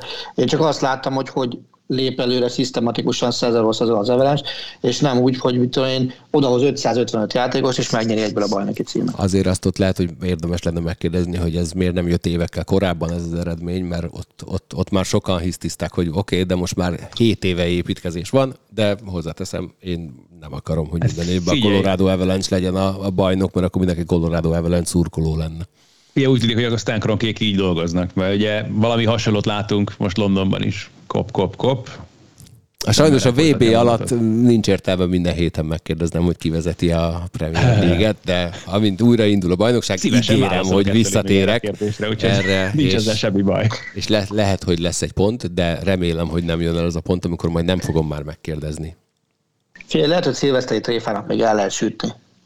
Na, hát te játszol a két meccset talán. Na, de hát ez nem tréfa, Attila. Mint ahogy az se tréfa, hogy kinyeri a német bajnokságot. Ha sajnos már vitt az elmúlt 10 évben. Jó, hát. Nem, de röhögni fogsz, tudod jól, hogy az a véleményem róla, hogy nem tesz jót a német futball egészének ez a fajta egyedülolom, hanem kéne változatosság. Kéne bele egy Dortmund, vagy Leverkusen, bár azok sosem nyernek, Stuttgart, vagy bárki, tehát valaki nézzen már bele. A Leverkusen az, aki sohasem nyer, csak ellenetek, ugye? Leverkusen soha nem nyert német bajnokságot, hagyjál már. De a Bayern néha össze-visszaveri, nem? Néha össze-visszaveri, aztán amikor kell... Egyébként igen. Ja, de régen ment össze-visszaveri, de aztán amikor kell, akkor mindig jön egy Michael Ballack, aki öngolt rúg az Unterhaching ellen. Leverkusen, illetve Loserkusenbe cseréltek el. Igen, Leverkusen, így. Szép. Szóval akkor még egy utolsó záró gondolat a Veszprémmel kapcsolatban. Én nagyon szurkolok Lukács Péternek, hogy stabilan tagja lehessen majd a Veszprém felnőtt csapatának, akár a Bajnokok Ligájában is, és nem csak a Magyar Bajnokságban. Én azt hiszem, hogy életemben egy Veszprém meccs sem voltam, azon ő játszott, és földhöz is vágták szegényt. De akkor ő azt nagyon élvezte. Ez a Portóban lévő idegenbeli mérkőzés, ahol... Azon gondolkozom, hogy én közvetítettem az első BL gólját. Na tessék! Tényleg te egyszer voltál Veszprémben. Igen, nem is tudom, mi történt, hogy miért kellett nekem menni arra. Valaki kovidos volt. Szerintem a Barta még nem az, hogy nem volt még itt. Nem, beteg volt. Covid alatt volt. Covidos idő, tehát tavaly előtt, hogy így. Az lehet. Igen, remélem, most már senki sem beteg. Szegeddel kapcsolatban bármi információ, szerinted ki lesz a Szeged vezetőedzője, vagy ha már kiderült, akkor bocsánat, akkor fogalmam sincs, nem jött velem szembe. Nem, hát spanyol fronton mozognak. Két spanyol edző neve jött le legalább, meg nyilván ugye, amikor Ambros Martinról kiderült, hogy nem marad Győrben, akkor azonnal páran elkezdtek arra álmodozni, hogy milyen jól lesz Szegeden tesztelni a tudását férfi csapat mellett. Én azt gondolom, hogyha a francia lapokat nézem, meg az itthon megjelent dolgokat nézem... Akkor a Real Madrid korábbi csatára. Ez pontosan így van. Tehát akkor egy BL győztes edzője lesz a Szegednek. Kicsoda. Raúl González. Ja. Jó. De mondom, tehát... Bár a Real Madrid korábbi csatára Rodekve Emilio Butrahényó jutott eszembe. Ja, nem. Ezt nem jelentette be a klub, de azért a lökipet illik komolyan venni szerintem információkezelés terén, főleg, hogyha kézlabdáról írnak. És azért ezt érted, nem az MGTS heti lap jelentette meg Franciaországban, hogy a Szeged kivel tárgyal, és hogy ez egy edzőkeringő indul el, aminek minden lépése tulajdonképpen logikus, hogy ugye Párizsban annyira nem elégedettek, Raúl Gonzálezzel nem nyert BL-t, ezért el fogják hozni São Pascualt Bukarestből, mert ő azért csak tudott BL-t nyerni mondjuk a Barcelonával, és a Szeged meg maradna a spanyol vonal mellett, mert a kerete úgy van kialakítva, tehát milyen tök jó, akkor Raúl González megy Szegedre. Ez egy tök logikus edzőkeringő. És azért nagyjából ezek a nívók, amilyen szinten ezek az edzők vannak, ezek meg is felelnek ezeknek a csapatoknak, sőt. Az, hogy ki lesz a Dinamo Bukarest edző, ez még nem érdekel. Hogy mondhatsz ilyet? Semmi keresni vagyok a BL-be. Na, de ha bár Szegedről van szó, akkor megpróbálkozom egy újabb telefonnal. Halló, Marci, itt vagy? Itt vagyok. Szia, éppen a Szeged kézilabda csapatáról beszéltünk, te pedig azért nem vagy itt, mert éppen Szegeden forgattál. Milyen a hangulat Szegeden? Húha, hát most már az autóban ülünk, és itt nagyon jó a hangulat egyébként, de Szegeden is jó a hangulat. Itt nem voltunk ott többet mondjuk negyed óránál, de mindenki nagyon... Azt én megérte elmenni. Hát ezek pikpak forgatások. Jó, miért nem keresztük meg az Ümikét? Állítólag meghív mindenkit, aki Szegedre látogat. Az Ümiket tényleg, ez így van egyébként. Hát csak el kell hozzá menni Szegedre. Hát de most ott voltál. De engem is meghívott egyébként. Jó, hát látod, igen, miután számon lették érve. Nem, jó, de... ott szemét voltam, ott előtte is meghívott. Jó van. Nem, az adáselem. Azt nem szemétségnek hívják, hanem adáselemnek. Na, Marci... lenne pár kérdés, amire akár gyorsan, akár lassan is válaszolhatsz. Kezdjük ott, hogy milyen érzés, hogy egy új keresztapád van? Egy új keresztapám van, várjál. Ja, hát az óriási. Igen, most tehát... elgondolkodtam. Hát Marika se voltam még életemben. Igen, ugye hát Zolcsi bácsi elütéseiről ma már volt szó, hát Marcikát rendszeresen Marikának írja. De most már rájöttem, hogy ez nem személyes. Marika, azért már voltál, nem? Marika? Nem, még nem voltam. Még lehet. Hát a spektrumos hostessruha, vagy mi az, ami itt lóg? Tényleg azt, amit egyszer ráadtam. Tényleg. Na. Tényleg, igen. Jó, legközelebb, amikor műsort vezetsz, abba kéne bemenned. Na, biztos jó lenne egyébként. Igen, na. Mondd meg nekem, hogy mi okozta számodra a legkellemesebb meglepetést egyelőre a labdarúgó világbajnokságon. Legkellemesebb meglepetést. Jó egyébként így, hogy fölhívsz, és ugye el sem olvastam az adást mellett, nem baj, nem jövök, de... De nézed a VB-t szerintem, te láttál a legtöbb meccset közülünk. Egyébként most nagyon sokat néztem, ez igaz, a legkellemesebb meglepetés. Hát ugye először nyilván ez a szaudi csapat, még az argentin mérkőzésen, mert akkor én, mint szerintem sokan voltunk ezzel, így el sem tudtuk képzelni, hogy ez nem egy mészárlás lesz, aztán nagyon szimpatikus jó futballal verték meg az argentinokat. Ez is tetszett nekem. Összességében a VB-nek a hangulata, vagy a színvonala, mert én azt hittem, hogy, vagy sokan hittük azt szerintem, hogy ez a téli VB, Katar, stb. Ez nem lesz úgy igazán jó, és így is indult nekem legalábbis, aztán ahogy elkezdtem fokozatosan nézni a meccseket, egyre inkább VB hangulatom lett, és most már azt érzem, hogy ahhoz időzítem a naptáramat, és mindent, hogy mikor vannak a VB meccsek, úgyhogy nézni kell. Nekem az egésznek a hangulata az egy nagyon kellemes csalódás. Jó, és akkor most visszahozunk egy 2 héttel ezelőtti műsorelemet, aztán utána utadra engedlek. Mi baszott fel a legjobban a múlt héten? Húha! Hát most, hogyha itt is ezt azért kérdezed, mert nézted mostanában a Twittert? Így van, egészen pontosan. Ez egy célirányos kérdés volt, igen. Kicsit már említettük is a műsor elején. Soha kicsit említettük. Hátsó szándék semmilyen megszólalása mögött. Műsorelem. Hát építkezünk itt emberek, hát na hát. Akkor vissza kell majd hallgatnom a műsort. És azt kell mondjam, Marci, hogy egyébként szerintem nem említettük, hogy mi történt, csak az, hogy egy viszonylag komoly rendet indítottál el a Twitteren. Én tökéletesen egyetértek veled. Ennek örülök. Egyébként ez ritka alkalmak egyike, és örülök neki. A múlt héten is ez volt. Igen. Hát engem ez kifejezetten fölbosszantott és bántott, vagy nem bántott, mert nyilván nem rólam van szó, mint alany, de azt nekem nagyon nem volt jól látni, hogy így ebben a viszonylag belterjes és szűk szakmában azok az emberek, akik nincsenek most ott Katarban, mert mert ezért vagy azért nincsenek ott, azok nagy nyilvánosság előtt szítják azokat a kollégákat, akik viszont ott vannak, és engem ez nagyon zavart, és akkor egy nagyon rövid és sommás tweetet erről kiírtam, eszembe nem jutott egyébként az, mivel nekem nincs sok Twitter követőm, és egyébként szokta az embereket nem érdekelni, amit én oda kiírok, tehát föl se vetődött bennem, hogy ebből egy ekkora lavina fog elindulni, hogy erre mindenki ilyen hosszan reagál, és nagyon érdekes volt, mert volt, aki messze menőkig egyetértett, és volt, aki nagyon nem, és én minden oldalt értek, de azért azt továbbra is fenntartom, hogy aki azt írta erre, hogy ez az építő kritika kategória, és a nyilvános diskurzus, és a szakma színvonalának emelése, az egy nagyon álszent dolog, mert hogy nyilván akik a célpontjai voltak ezeknek a kritikáknak, egy része ezeknek az embereknek, pontosan tudjuk, hogy nem olvassa ezt, mondjuk azon egyszerű okból kifőleg, hogy nincs is Twittere. Tehát ővele te nem fogsz egy nyílt diskurzust folytatni Twitteren arról, hogy miért mondta ezt vagy azt, hanem ez egy ilyen beleszállás. Szerintem nagyon nem elegáns dolog. Én van olyan, amikor nézek egy meccset, és azt gondolom, hogy egy kollega valamit nem úgy mondotta, hogy én mondanék, és nyilván ez fordítva is van. Ez sokszor előfordul, de én azt gondolom, hogy azt különböztet meg minket a nézőtől, hogy mi ezt el tudjuk mondani a másiknak tényleg egy pohár Bambi mellett, hogy az Ádám írt nekem egy SMS-t valamelyik nap erről.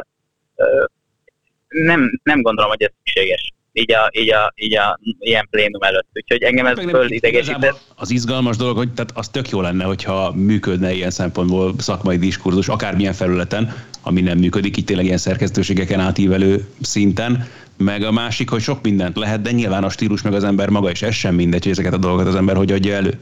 Tehát sok mindent lehetne változtatni ezzel kapcsolatban, az biztos. Én egyetlen felmentő ítéletet tudok mondani, azt tudom, hogy nagyon-nagyon sokan használják úgy a Twittert, pont azért, mert Magyarországon nem egy elterjedt felület még mindig, hogy ott teresztik ki a gőzt, és az összes hülyeség, ami bántja őket, odaírják ki. Aztán szerintem, ahogy Elon Musk átvette ott az irányítást, ez egyre inkább ez a felületté fog válni. No, de egyébként azt látom, hogy a Twitter az utóbbi egy-két évben azért eléggé előrelépett Magyarországon is. Volt honnan? Igen.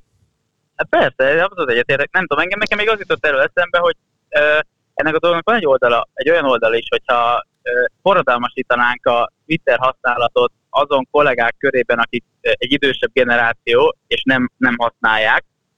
Mondjuk most lehet nevesíteni, hát semmi gond nincs ezzel szerintem. Zoli bácsit a Twitterre. Ki ne nyisd, bazd hát meg nem a csodalámpa szellemét, ki ne erre, bazd meg, de nagy baj lesz. Új, de nagy lenne.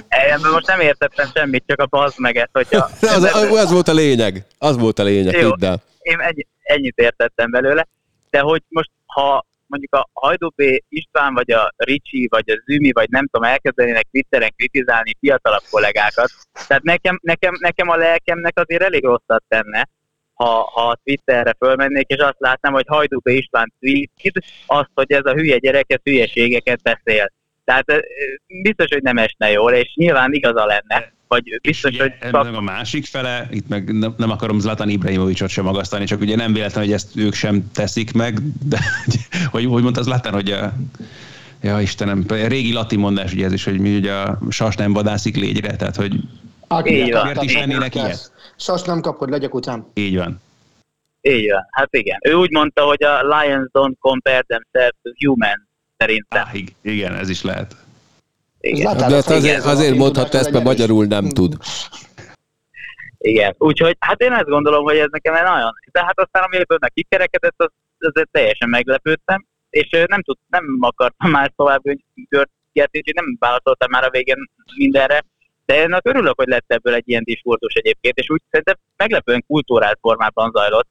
Nem volt ebben semmi csúnya, érdekes volt, és tényleg jó, hogy van, egyetértett, van, aki nem, de azért aki így a szakmán belül van, azok a többség egyetértett. Tehát inkább azok nem értettek egyet szerintem, akik nézők, és akik tényleg hiányolják azt a platformot, ahol lehet kritizálni egy sportriportert. Pont azt mondtad, hogy ezt és hogy abban is van nyilván igazság, hogy ők maguktól is fogják ezt nyilván csinálni, meg tőle őket vitatnak, de tehát nem vitatod el senkitől a jogot egyébként ebből a szempontból bárkit kritizálni. Nem. Tehát egy néző, ha azt írja, hogy én hülye vagyok, hát ebben tök igaza volt a Máténak, aki írta a Twitteren, mi egy nagy közönségnek dolgozunk, nyilván legyen joguk nekik erre reagálni. Ha ő azt írja, hogy hülye vagyok, akkor ezt írta, vagy igaza van, vagy nem. Tehát az semmi gond nincsen. Nekem az a gond, hogyha te írnád ki a Twitterre, Ádám, hogy én milyen hülye vagyok, az szarul esne, mert ott a lehetőség, hogy fölhív telefonon, és elmondta, hogy milyen hülye vagyok, és semmi gond nincs ezzel, de az nem tartozik mindenki másra.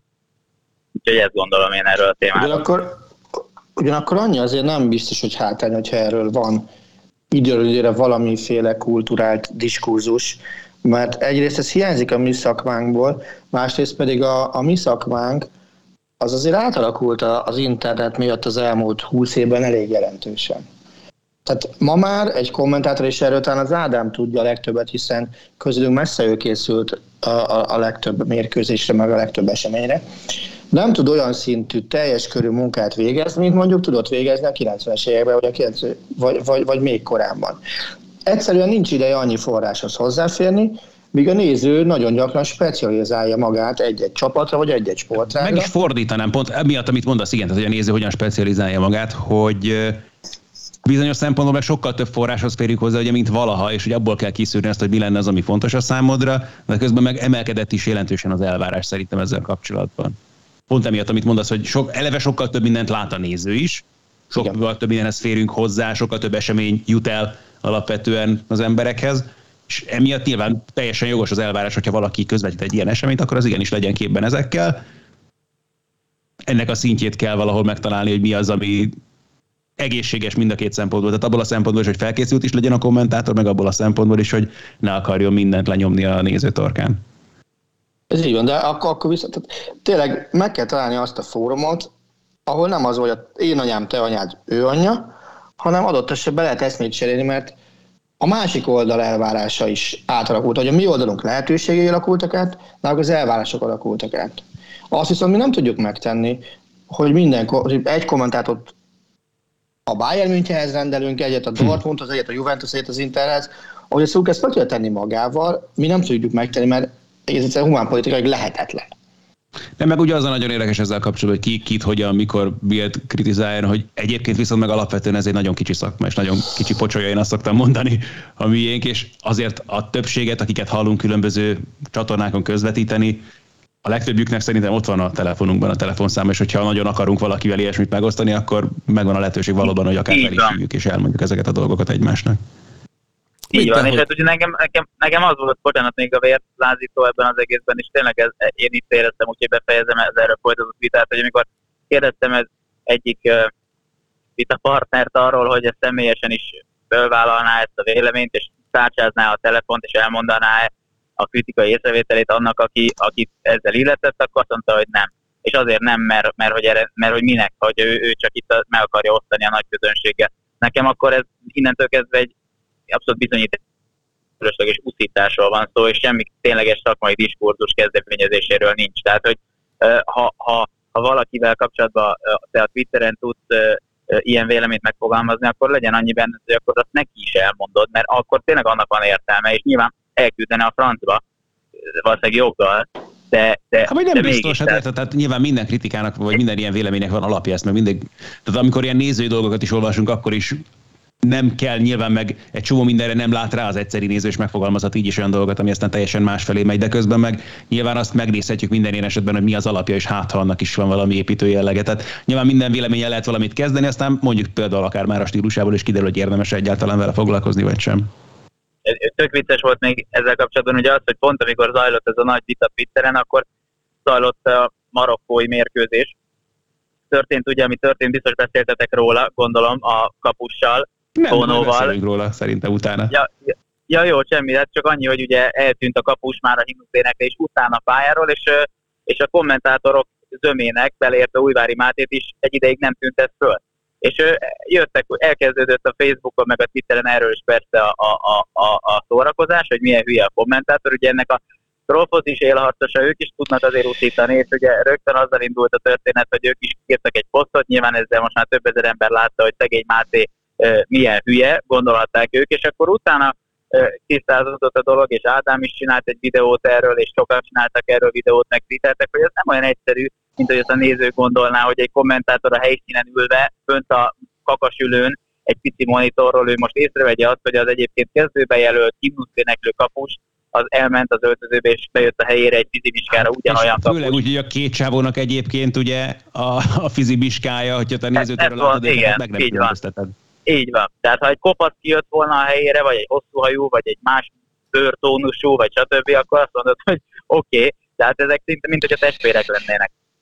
Nem lehet ezt, és a FIFA nem kommunikálta ezt a cserét, se a csapatok nem kommunikálták ezt a cserét, úgyhogy lehet a kommentátort mindig tök hülyének nézni, de nem mindig látja egy néző, hogy mi van ezek mögött a dolgok mögött. Nyilván hozzátéve jobban olyan is, hogy egyszerűen kommentátor benéz valamit, vagy nem volt kellőképpen fölkészült, az egy másik történet.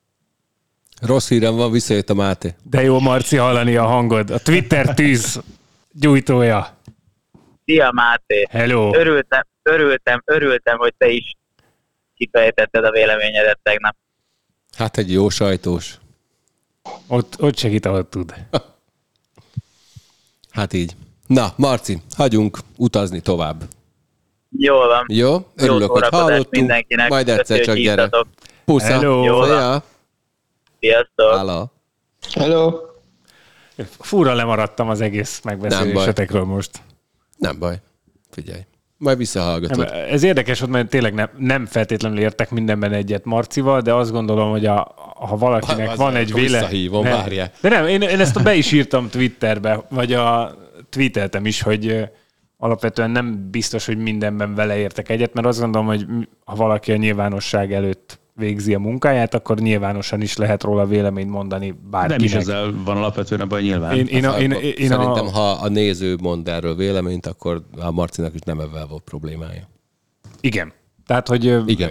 Nem, ez volt így alapvetően ez a dolog, meg én azt nem szeretem, amikor valaki túl magyarázza a véleményét ebből a bizonyos témában, és nem akarja meghallgatni a másikét, meg elfogadni. Na mindegy. Lemaradtam, lehet, hogy már pont ezt beszéltétek meg az előbb. Igen, de nem baj, hát tőled mindig nagyon jól jön egyébként a megerősítés. Az, Fontos híreket szeretnék mondani. A Európai Baseball Szövetség így 2,5 év, vagy hát nem, 1 év csúszással kizárta Oroszországot és Fehér Oroszországot a 2023-as baseball Európa bajnokságból. Ennek köszönhetően Magyarország a további selejtező nélkül fennállása során először Európa-bajnokságon fog részt venni, ahol Olaszországgal, Svédországgal és Angliával találkozhat majd. Ezt a tornát, ha jól tudom, valamikor jövő ősszel fogják megrendezni Csehországban, később kijelölendő helyszínen. Szerintem majd menjünk. Remélem Brnóban lesz, vagy Prágában, mert ott lemez boltot. Brnóban egészen otthonosan mozgok, úgyhogy ez szívesen. Hogy de jó. Hát figyelj, de akkor mutatok neked olyat, amit szerint... Kocsival simán lehet menni. Így van. Igen, de Brnóban lehet, hogy mutatok neked olyat, amit még nem láttál. Ajajajaj! Amikor Prágába szoktunk menni koncertre, akkor pajtásaim valamiért ragaszkodnak mindig ahhoz, hogy egy bevásárlóközpont aljában lévő vietnámi giroszost látogassunk meg, majd utána mindannyian megállapítják, hogy ilyen szart még életükben nem ettek, de amikor legközelebb megyünk Brnóba, akkor mindig az van, már ordítás van, hogy megyünk, nyomjuk a pecsenyovit. De várja már, én Brnóba ettem egyszer az ottani, mindig kimondom, az Ikea-ban egy csülköt. Azt ettem ott ebédre, és úristen, minden idők egyik legjobb csülke volt, viszonylag jó áron, egy Ikea. Ha jó áron akarsz csülköt enni egyébként Budapesten, akkor péntekenként tudom neked ajánlani a Tokai Boryozót a Jászai Mari térnél, de előtte szóljál, hogy mész és csülköt akarsz enni, mert csak akkor lesz. Hogy hozzánk elég közel van, úgyhogy na, lehet, hogy ez az a borozó, ugye, ami ilyen 50-es évek feeling. Az. És jó, ott tényleg jó a csülök, vagy nem csak... Honnan tudja? Honnan a picsából tudja, hogy jó-e? Akik ették, azok azt mondták, hogy nagyon jó egyébként a csülök, és azt kell hozzátennem, hogy a bor is nagyon jó, és szerintem az árak... Jó, hát de annyiért? Ja, jó. Annyiért. Tehát az... És egyébként olyan borzasztóan. Meleg szendó is nagyon jó. Én borzasztóan kellemetlenül szoktam ott viselkedni néha, mert hogy ez egy ilyen nagyon meredek lépcső a bejárattól lefelé, és mindig a lépcső környékére állok meg ott a támaszkodósban, mert azt rendszeresen észrevettem, hogy kifelé menet, már kurva sokan szoktak elesni a lépcsőn, és egy csomószor látni olyat, hogy valahol a felső test az kinn van az utcán, és egy bent meg egy pár láb kapálózik befelé, kurva vicces. Na hát így, elnézést. Más nem orán nevetni. Megnézem. Na, mehetünk együtt, korán zár a hely egyébként. Ez az egyetlen baja. Az mennyire korán van? Szerintem olyan 9-10 körül már záró. 10 körül, hát akkor azért vacsizni az előtt szokott az ember. Jó, hát jó, inni meg utána is. Na, de mindegy, az lényegtelen. Máté, igazából téged kérdezlek meg, mit ajánlanál, mit nézzen az az ember, aki nem nézi a labdarúgó világbajnokságot, mert Attillát és Ádámot is kérdezhetném, de ők nézik. Hát nekem szokásos örültségem az, hogy a Better Call Saulnak most lesz a záró epizódja az AMC-n majd valósul, a héten. Valós, utálatos vág vele fejben. Nem, gyerekek, én nézem azt, tehát ez a sorozat, ez szerintem ilyen tévétörténelmileg jó. Tehát én azért, meg múltkor a Marcival is beszéltük, én imádom a Better Call Saul-t, és voltam moziba a hétvégén, megnéztem a Wakanda Forever-t is. Úgyhogy oda is el lehet menni. Én erre a következőket tudnám mondani, hogy Máténak a névjegyét át kell írni. Én már láttam névegy átíró mestereket. Ja, hogy sportol? Én azt hittem, hogy az a lényeg, hogy aki nem néz közvetítést. Mindegy, nem ezt mondtad? Nekem nincsen bajom. Nem azt mondtad, hogy aki nem néz közvetítést? Persze. Hát ja, de te VB-re gondolod. Jó, hát akkor kézilabda BL-t és NBA-t nézzen mindenki. Na, hát ne vicceljük már. És ezek közül mi az, ami elérhető? Az ingyenesen letölthető EMC mikroalkalmazásban, melyet egyébként már nem csak applikáción keresztül lehet megtekinteni, hanem az EMC mikro oldalon is. Újkori Bajnokok Ligája történelem két legeredményesebb kézilabda csapatán a mérkőzését lehet szerdán 20:45-től megnézni majd a Barca-Kiel találkozót, és ezt ajánlom mindenkinek, hogy töltse le, vagy kattintson az amcmikro.hu-ra, mert ez azért nagy meccs lesz. Mégiscsak a 2020-as, 21-es és 22-es BL győztes. Igazából ugye a Kiel a 20-as győztes, a Barca meg a 21-22-es, ők fognak egy meccset játszani, úgyhogy biztos, hogy nagy meccs lesz. Az első meccsük is óriási volt a mögöttük, hogy ott héten volt, hogy a második félidő közepén 5-tel ment a Barca, és innen fordította ki, és döntetlen lett a vége. Úgyhogy ezt ajánlom. Nyilván a Veszprém és a Szeged meccseit is a szerdai és csütörtöki napon mindig. A Bajnokok Ligáját mindig nézni kell, mert ezek a csapatok szenzációsak, és most már csak pár nap, és majd visszatér a női kézilabda Bajnokok Ligája is újra itt a pár hetes szünet után, úgyhogy azt is majd... Most már ezen a hét... Nem, jövő? Hogy hanyadika van most? Ne. Ezen a hétvégén visszatér a női kézilabda. Annyit beszéltél, hogy elcsúsztam egy iszonyatosan szar szóviccel, most meg már semmi értelme nincsenek az egésznek, de mindegy. De mondd el. Jó, rendben, majd ez lesz az elköszönésem. Jó? Úgyhogy elköszönöm mindenkinek, hogy... Dehogy is, hát elköszönök. Jó, hát nem, hát ilyen ostobaságok jutottak eszembe, hogy a Kiel meccs előtt még hallgassátok meg a Metallicától a Kiel nem volt. Na, elnézést. Jó, ez tényleg bent tartott. Ugye, voltam én próbálkoztam. Inkább mondanám, hogy nézzétek holnap este majd a Sporting Balatonfüred meccset, de... Hát figyelj, ha a kommentátor miatt érdemes csak megnézni. Én ezt a Balatonfürednél már észrevettem. De kurva jó a kommentátor. Meg egyébként azt mindenképpen el kell mondani, hogy nálunk ez a kézilabda dömping, ez most szenzációs, és nagyon ügyesek vagytok. Egyrészt, hogy elintéztétek azt, hogy van 3 férfi csapat a kézilabda elben. Attilának sok pénze van benne. És hogy is számoltam múltkor? 31 kézilabda meccset adunk 3 hét alatt. Kézilabda EL, BL meccseket, ami elképesztően magas szám. Tehát ez szenzációs. És akkor még bízunk abban, hogy majd a női csapataink az EL selejtezőkön olyan jól szerepelnek, hogy jövőre minél többen versenyben lesznek ott is egy csoportkörben. Óriási kézilabda meccs mennyiség van a Sport TV-n. Hogyha valaki nem a VB-t akarja nézni, én ezt ajánlom. Meg annak is, aki a VB-t akar nézni, nézzen inkább kézilabdát. Így, ennyi. Na végre. Na, mindenki nézzen, amit akar. Meghallgasson, amit akar. Így, ennyi. Meg a Better Call Saul, mert ezt most, ezért most már te pénzt kapsz? Nem, de ha valamit tényleg szeretek, azt elmondom szívesen. Jó. Sokszor is. Hát meg az is BMC is tudsz. Hát meg egyébként most azért vagyok lelkes, mert én most nézem ebben a szériában, ahogy a tévében adásba kerül, és hogy elképesztő. Tehát nem, tényleg, aki tudja, nézze meg a Breaking Bad-et, meg a Better Call Saul-t, mert ez a két sorozat nekem top örökre. Jó, hát aki tudja, hallgassa végig a teljes Slayer diszkográfiát, mert az is eléggé top. Na, hát köszönöm szépen mindenkinek, hogy itt volt. Sziasztok, Attila, tiéd a végszóba.